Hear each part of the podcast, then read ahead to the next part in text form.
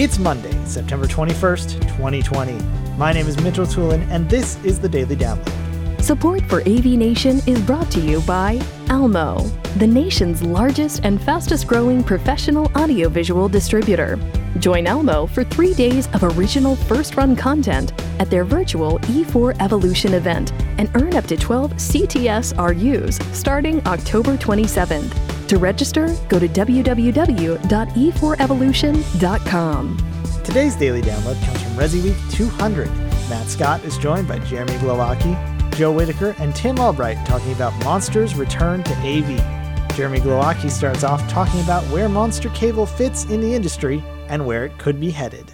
I think that Monster Cable is known to a certain demographic of um, AV enthusiasts that are of a certain age. Like you know, we talked a little bit before uh, we got on this uh, podcast that they're, you know, probably folks that are around our age, some of our ages, that the older part of our ages here, um, 45 to 50 uh, plus, um, will know the Monster Cable name more than folks that are a little younger.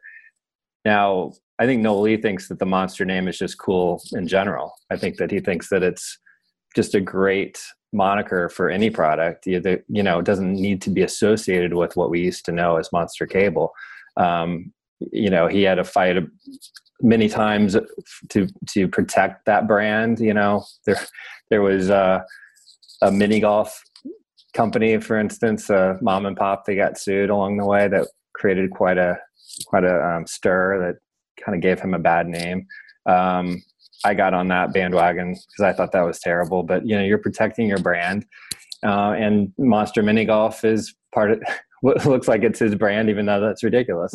But he's putting it on so many things. He had Monster Mints back in the day, Monster Furniture, all these different things, and I think it worked as a point of sale. Um, you know, add on a lot of times. People started picking up on it when there was a Circuit City in the mix, and um, there were a lot more retail op- opportunities there for AV.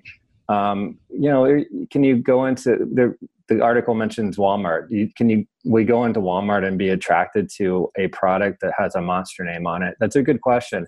I, I just I think it's probably a little bit more noteworthy than a um, just an off brand that you never have heard of. It, it, it could work for you know certain products.